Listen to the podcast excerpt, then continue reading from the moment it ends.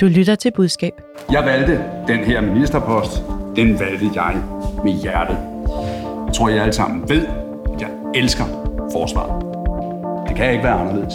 Det er, som det er. For jeg elsker også Venstre. Først skulle Jakob Ellemann overbevise Danmark om, at han er rask og klar til at vende tilbage til toppen af dansk politik. Så erklærede han, at han stadig er statsministerkandidat, men at der ikke er nogen blå blok at stille sig i spidsen for. Nu har han efter bare 72 dage i stolen forladt sit erklærede drømmejob som forsvarsminister. Hvornår er kvoten for nye standpunkter opbrugt? Hvorfor blev det lige nu, han skifter ministerpost? Og har Jakob Ellemann fået overbevist os alle sammen om, at han er frisk som en havørn? Velkommen til Budskab, Fagbladet Journalistens podcast om kommunikation, hvor vi i dag også skal tale om DSB, der gerne vil fortælle om alle deres grønne tiltag, mens passagererne spørger, om de dog ikke bare vil køre tog til tiden. Mit navn er Marie Nyhus. Jeg er i selskab med to erfarne kommunikationsrådgivere. Det er dig, Nana Vestgaard, selvstændig rådgiver og tidligere taleskriver for flere ministre, blandt andet Jakob Ellemann. Velkommen. Tak. Og så har vi dig med, Steffen Hjaldelin, tidligere strategisk toprådgiver for Venstre under både Anders Fogh og Lars Lykke. Velkommen også til dig. Mange tak. Vi starter med en helst nødigst runde. Nana, hvor vil du helst være rådgiver lige nu? Jamen, jeg vil gerne sole mig i det fantastisk velorkestrerede besøg øh, fra Zelensky øh, her for få dage siden. Det, øh, det synes jeg var en, øh, en presseevent, der var virkelig velkørt, og det er sjældent, vi ser i Danmark, at der er noget, der sådan er på amerikansk presseskala i gode foto-opportunities, og, og der var jo Top Gun-stemning. Så hvis jeg sad i, øh, i statsministeriet lige nu, så ville jeg være meget stolt af mit arbejde. Ja, fordi noget af det, der cirkulerede efter besøget øh, fra Ukraines præsident, det var de der fire mandags øh, avisforsider fra Berlinske, JP, Politikken og Avisen Danmark, som alle havde det her billede af statsminister Mette Frederiksen og Zelensky sammen i et F-16-fly. Hvorfor er det billede bare så fængende i Danmark? Jamen, altså billedet er jo netop, som, som Nana siger, et Top Gun-billede, og, og det er, her der har vi været i den her situation, hvor fotograferne har stået der fra de forskellige medier, og de har hver især ønsket at bringe deres eget, eller det har billedredaktionerne bagefter at sige, vi skal have vores eget billede. Men det her det er bare et vinderbillede. Altså, det er simpelthen så godt, så der er ikke noget at gøre. Øhm, det, er de, det tror jeg, de har vidst fra, fra de planlagte, at det her det vil komme til at være overalt. Øh, ikke kun i Danmark jo, men også i udlandet. Det er en, et symbol på, på, på hele den vestlige støtte til Ukraine, så det, er, det var ualmindeligt godt set. Det billede, de ikke kan lade være med at vælge. Ja. Og øh, Nana, du sammenlignede pressedækning med, når der er Tour de France i Danmark. Hvordan det?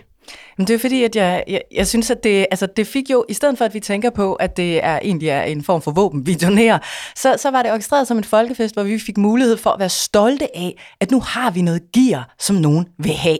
Og det betyder faktisk noget sådan lilleputland. lille land. Altså jeg tror, alle kan huske, hvor, øh, hvor dårligt gear vi gav til Italien under corona. Og at der, der, jeg synes, der var, det var orkestreret meget på den positive side, så der var en stor national stolthed i, nu kan vi noget, vi kan noget på den internationale scene, og grund til, at billedet var så godt, det var, fordi det var rigtig stærk fotokommunikation, fordi vi fik øh, Mette Frederiksen og Zelensky i samme det er så ikke båd, men i samme fly. Så vi fik, hvad donerer vi? Hvem er sammen? Og hvem flyver sådan set sammen ind i fremtiden? Så det var ekstremt præcis kommunikation. Steffen, vi skal også høre dig. Hvor vil du nødigst være rådgiver i denne her uge? Jeg vil nødst være for de uh, stakkels, undskyld, for de stakkels øh, uh, lokale politikere, som, uh, som er i vælten hele tiden, fordi de får uh, teaterbilletter, de får fodboldbilletter, og, øh, og hele tiden bliver øh, beskyldt for, eller i hvert fald indirekte beskyldt for, at der er risiko for, for korruption. Og det er en umulig sag. Det er det altså virkelig, fordi øh, hvornår er det spartansk nok? Øh, nu har de så sendt den til, til hjørne, og så bedt om at få nogle, nogle retningslinjer fra, fra, fra KL, øh, og det ender jo bare med at blive øh, øh exceptionelt spartansk, og så, så, så, kan, så kan de lære det, de der lokale politikere, som får 5.000 kroner om måneden, så kan de blive derhjemme, i stedet for at komme ud og møde hinanden til, øh, til indvielsen af, af nyt teater og sportsbegivenheder. Det er, øh, ja, jeg tror, det er den løsning, man skulle gå med, i stedet for, nu er det ikke et politisk program, men jeg tror, hvis man i stedet for bare gjorde det hele transparent, så man kunne se på deres hjemmeside nøjagtigt, hvad de har været til, og så bare til at komme ud og være, være til det hele. Men det, er, det, er, det bliver en enorm svær sag, fordi de, de fornuftige, fornuftige vil altid vinde, fordi selvfølgelig er det også rigtigt. Men, men, men den løsning, du foreslår faktisk, som jeg forstår det, er den løsning, som Frederiksbergs øh, borgmester øh, øh, forsøgte at gå med. Men du siger altså, at der er ingen kommunikation, med hvilken de kan forsvare, at de har øh, nogle frynsegoder, sådan øh, kulturelle arrangementer. Nej, og det er også, det er også spørgsmål om tidens strømninger. Det er jo sådan lige nu, at det hele tiden vil lyde mest fornuftigt at sige, jamen er der ikke en risiko? Hvis du har, hvis du har været hen og se en, øh, en, en øh, en forestilling i Grønnegårdsteateret, og Grønnegårdsteateret så spørger om at få en yderligere bevilling til at fortsætte med en uge senere, selvom det kunne genere naboerne lidt med noget lys, er der så ikke risiko for, at du vil være særlig positiv indstillet over for Grønnegårdsteateret, fordi du har modtaget en billet til at sidde og se, og så videre, så videre.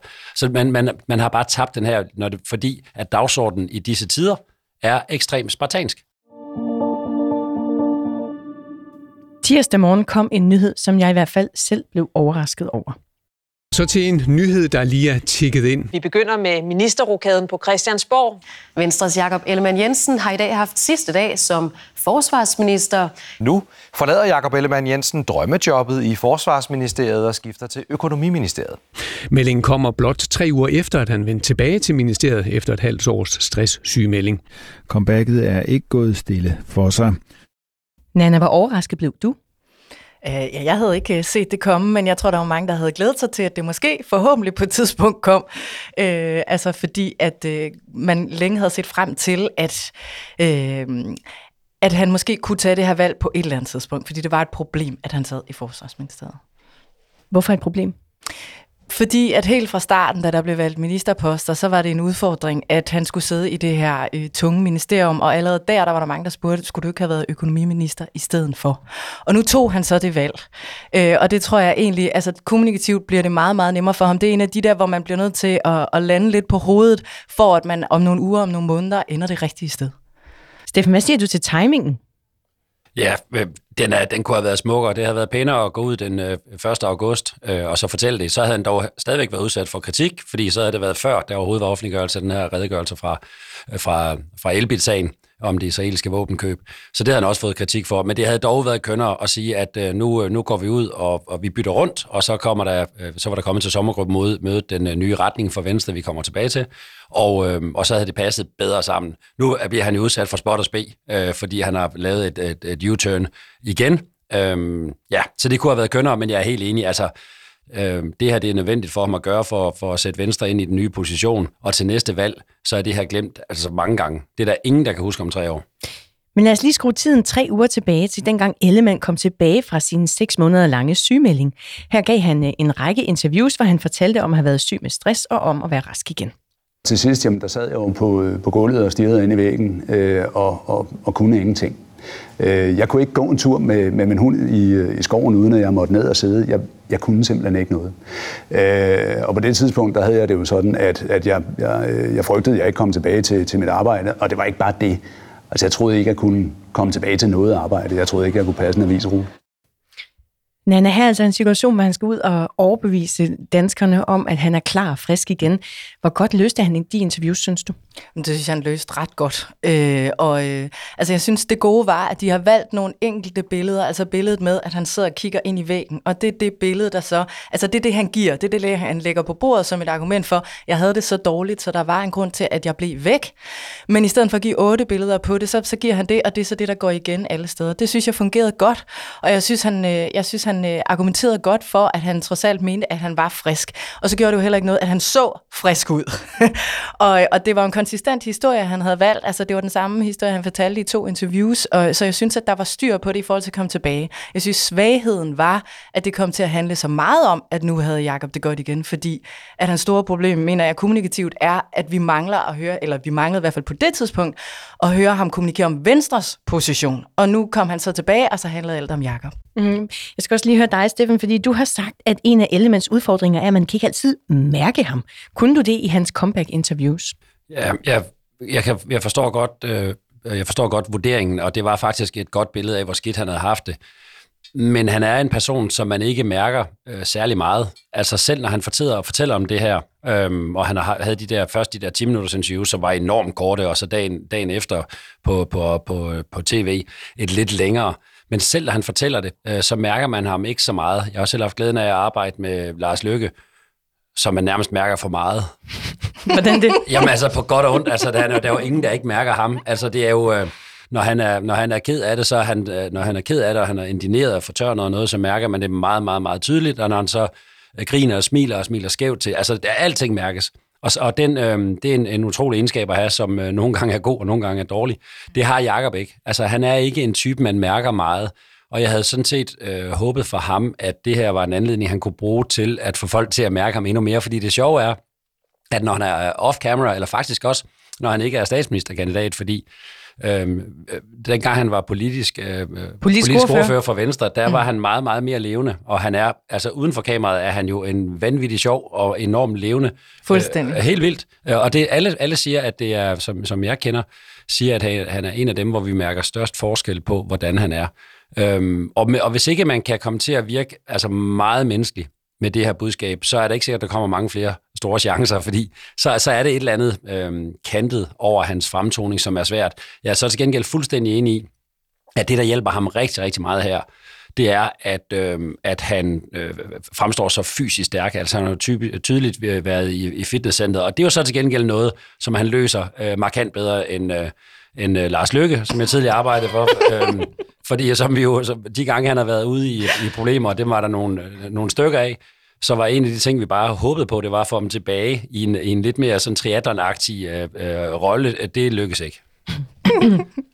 Men Nana, du nævnte det her med, at du, du savnede tilbage i begyndelsen af august noget, noget hard politics. Mm. Og det kom måske så i forbindelse med Venstres sommergruppemøde øh, i weekenden. Der gav Ellemann et længere interview i Berlinske, hvor han blev, blandt andet blev spurgt til de opfordringer, der er kommet fra Søren Pape og Alex Vanopslag om at vende hjem til Blå Blok.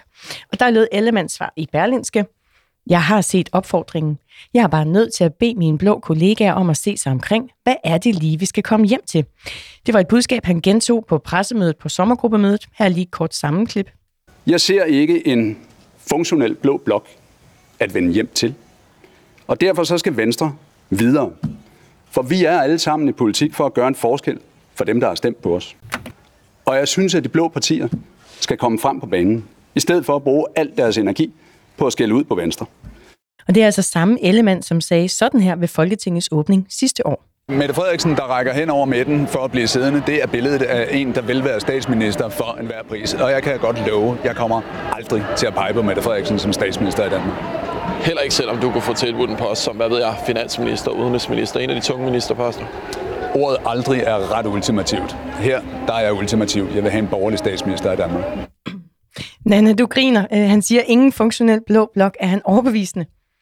Øh, altså, en ting er, om han er overbevisende, noget andet er, altså det, det er mange af hans udtalelser, kan man sige, øh, er præget af, som jeg synes er en af hans kommunikative udfordringer, det er, at han, nu er det ordet ultimativ, altså for tærsket, men han har det med at, og simpelthen at gå en lille smule for langt retorisk. Altså, han hader ting. Han elsker ting. Han vil aldrig ting. Han vil ingenting.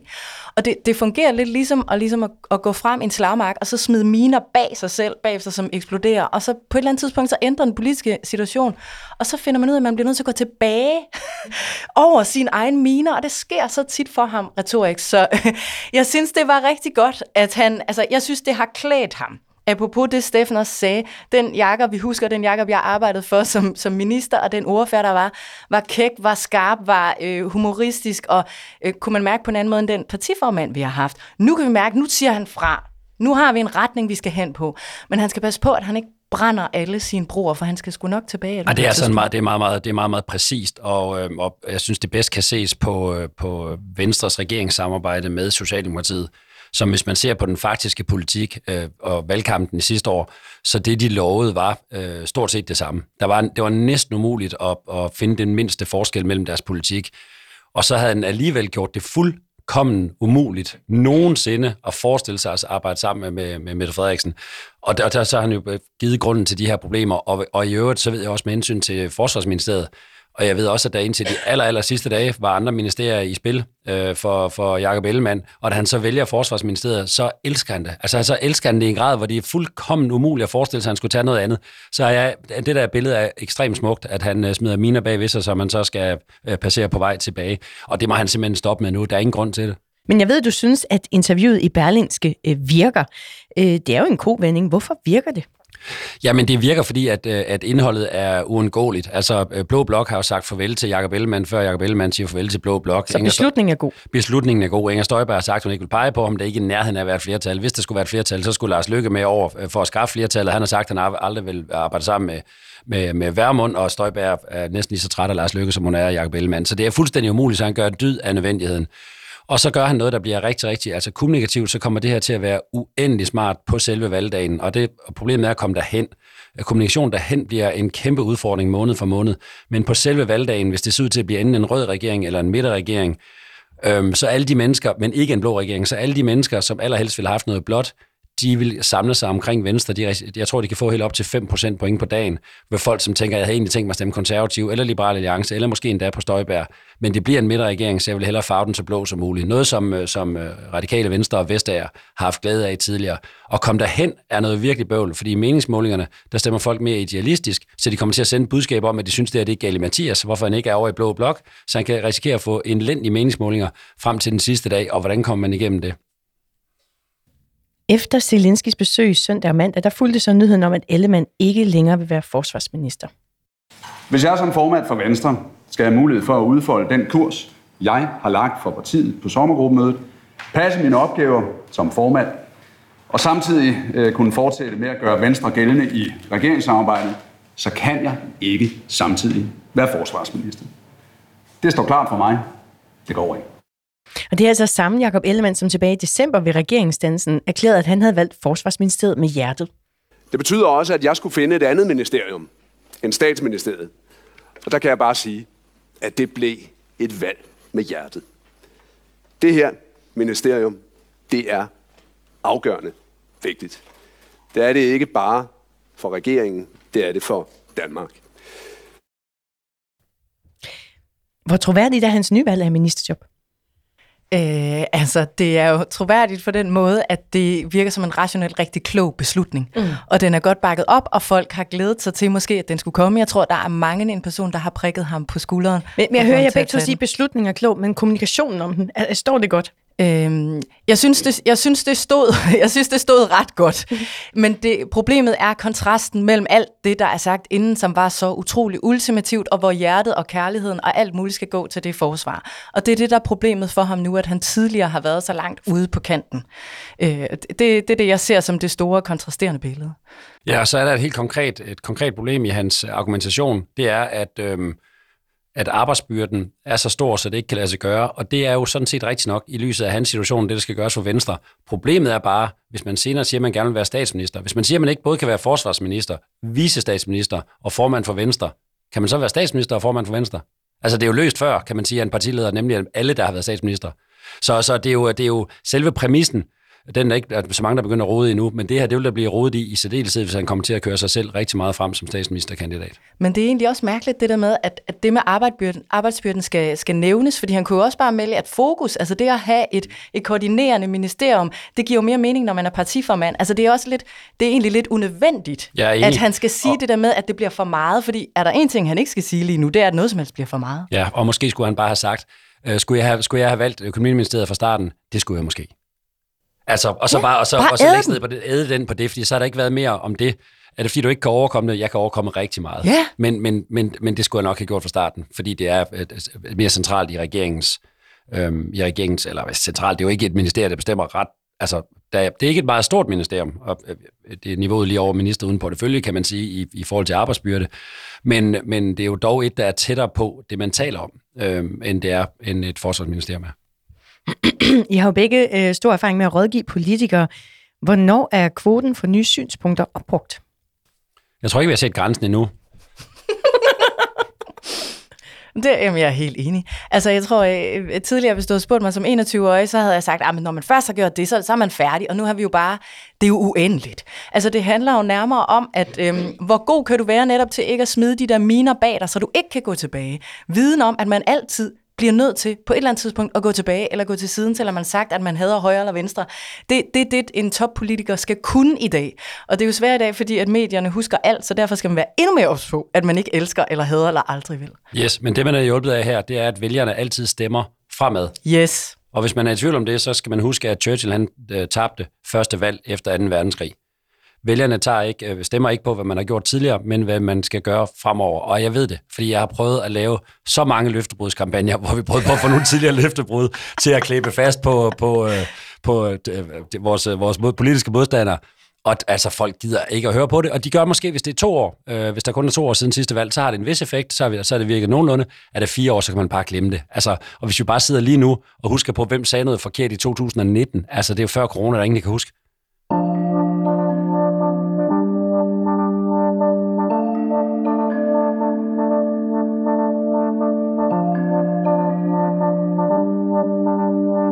Du lytter til Budskab, Fagbladet Journalistens podcast om kommunikation.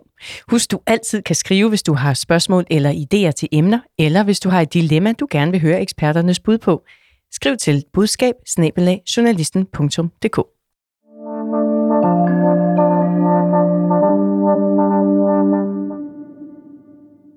Nu skal vi tale kanalstrategi, og vi skal tale om den her virksomhed. Rejs grønnere. Rejs sammen. DSB. Rejs med. DSB kommunikerer løbende om bæredygtighed. Her var et lille klip fra en tidligere kampagne, men nu skal vi tale om en helt ny af slagsen. DSB har siden starten af august kørt en kampagne om deres bæredygtighedstiltag. Det er en kampagne, der er i udvalgte medier som Berlinske, Børsen og Altinget, men også på LinkedIn og på X, altså det tidligere Twitter. På DSB's profil på X, der handler de fleste posts om forsinkede tog, togbusser, nedfaldende køreledninger og anden former for bøvl med togdriften.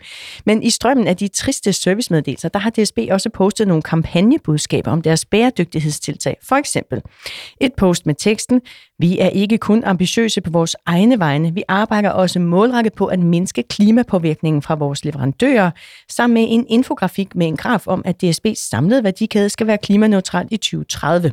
Og et andet post med teksten, i 2022 mindskede vi vores CO2-udledning med 15.000 ton, 8% af vores samlede udledning, postet sammen med et billede med teksten, fremtidens togrejse bliver klimaneutral. Og de grønne budskaber, de får altså ikke ligefrem en rosenrød modtagelse i kommentarsporene. Her reagerer brugerne med kommentarer som, så får I måske mulighed for at bruge tid på at overholde køreplanen, og fremtidens tog kommer til tiden, begynd med det. Nana, hvad tænker du? Du griner. Hvad tænker du om DSB's kampagne? Jamen, altså det, det fungerer bare ikke. Hvorfor fordi, ikke? Fordi problemet er, at når man gerne vil lave CSR-tiltag, hvor man gerne vil være bedre end leverpostejen, så skal leverpostejen, altså den, der skal være styr på leverpostejen, før man putter sky på, eller et eller andet andet. Og det, det der konflikter her, det er jo, at de samtidig har rigtig store problemer med kerneprodukter. Altså, de kommer ikke til tiden, og så vil man gerne kommunikere grønt oveni. Jeg forstår godt, at de har et behov for at fortælle, hvad de også laver andet end at køre forsinket. øh, men øh, der vil det være rigtig godt, hvis man skal, altså, i det mindste så bruge en anden kanal. Hvis man bruger den her X-kanal til at sige, nu er vi forsinket igen, nu er vi forsinket igen, nu er vi forsinket igen, så kan man ikke hver tredje gang sige, men vi er også grønne, fordi det er der ikke nogen, der vil høre på. Så vil jeg vælge en anden kanal, eller jeg vil i de opslag, hvor jeg fortæller om, at jeg er grøn, forholde mig til, at jeg kom for sent. Mm. Altså, vi bliver nødt til at være der, hvor, hvor modtageren er, for modtageren har lige øh, oplevet forsinkelse. Så enten skal de tage de grønne budskaber over på andre kanaler, ja. eller også så skal de tage øh, ligesom, øh, de forsinkede tog ind i, på en eller anden måde integrere dem i, det, i kampagnen. Ja. Steffen, hvad tænker du om den grønne kampagne på X? Den, jeg er enig i, at det er svært at være på X, det kan jeg lige komme tilbage til, men mm. en virksomhed som DSB vil altid være i vælten og altid være udsat for kritik. Ligesom øh, SAS, øh, ligesom Arla, ligesom Dennis Crown. Der er der bare nogle virksomheder, som er en del af samfundsdebatten, og oftest en kritisk øh, samfundsdebat. De virksomheder kan ikke vælge at sige, at vi har nogle positive budskaber, som vi vil komme ud med, når, når kritikken er gået over. Når togene kører til tiden. Jamen, det, og, og det, fordi det kommer aldrig til at ske. Og, og det betyder selvfølgelig, at man, at man bliver nødt til at finde en måde at komme ud med sine, med, med sine øh, positive fortællinger på, samtidig med det, med det andet, øh, at det, det andet det, for, det foregår, eller al kritikken foregår. Så er der jo virksomheder, som er, en, øh, som, er periodisk i stormvær. Og et godt eksempel lige nu er jo energiselskaberne, og alt, hvad der har med energi at gøre, som har tjent så utrolig mange milliarder kroner.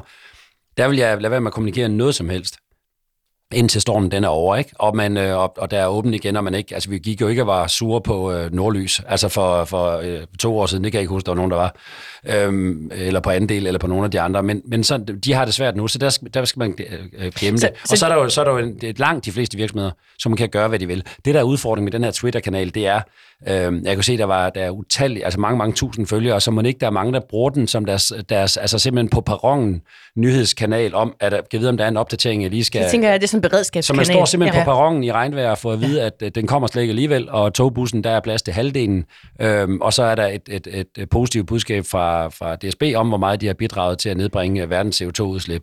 Det er bare et virkelig, virkelig svært sted at være. Jeg tror, at kommunikationen er fuldstændig rigtig. Jeg tror, man skal lade være med at være de steder, jeg vil, og jeg vil i øvrigt også trække den helt væk fra, fra det, der hedder outdoor, altså de plakater, der er på perronen, og så sige, det her, det kører vi altså i, øhm, i hvad hedder det, i, i dagbladet, og på tv. Ja. Og så vil modargumentet være, ja, men vi kan godt lide at gå i dialog med folk. Jo, men det her, det fører ikke til noget positivt. Det er ikke i den situation, hvor man står der. Det tror jeg ikke. Så jeg tror, man skal, man skal af, afholde det de andre steder, og så leve med, at folk ikke kan få lov til at svare igen, han har sagt, kommentere på det. Ellers så skal man gå ekstremt aktivistisk ind i det, som vi har set tidligere fra Arla, hvor der sidder en, en så skal det, det sætter helt utrolig store krav til, øh, til, til, til den, der sidder i SOMI-afdelingen. Hvis Jamen, man skal de, de er meget til stede ja, i, i kommentarsporen. De, mm. Jeg synes, de tager enormt meget ansvar for feedet. Men jeg synes lige, vi skal høre, fordi jeg har talt med DSB's kommunikationschef, han hedder Nils Otto Fisker, om kampagnen, og spurgt ham, hvad DSB vil have ud af at sprede de her grønne budskaber på X. Vi har en øh, kampagne om bæredygtighed på X, som går lidt dybere end vores normale bæredygtighedskampagne, fordi vi gerne vil fortælle lidt mere om, hvad vi gør.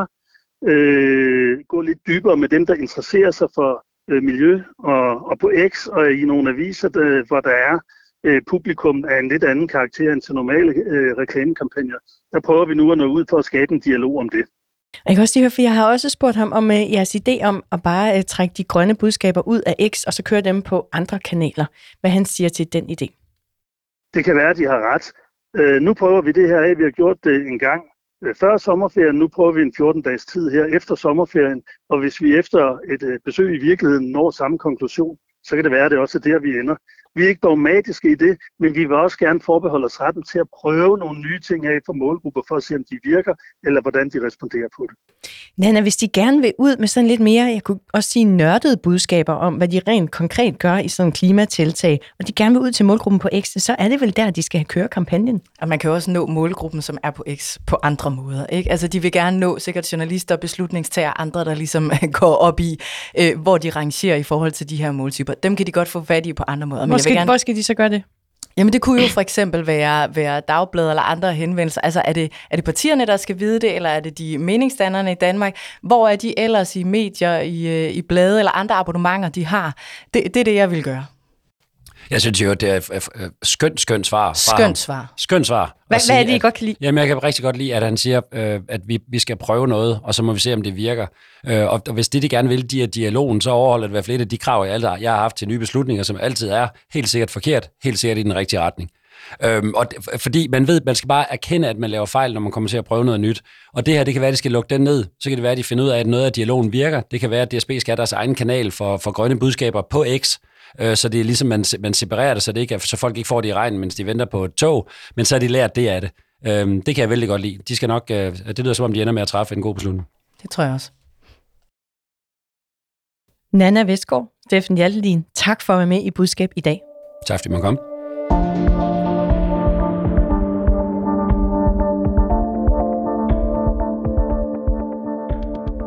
Du lyttede til Budskab, Fagbladet Journalistens podcast om kommunikation. Mit navn er Marie Nyhus, og jeg er redaktør og vært på Budskab. Park Productions står for lyd og teknik, og tak til René Slot for at styre knapperne og lyden i studiet, mens vi optog i dag. Du hørte et klip fra DR, TV2, TV2 News, Altinget, P1 og Radio 4. Husk, at du altid kan skrive til os, hvis du har input eller idéer. Skriv til budskab Hvis du kan lide at lytte til budskab, så giv os meget gerne en anbefaling. Tak fordi du lyttede med.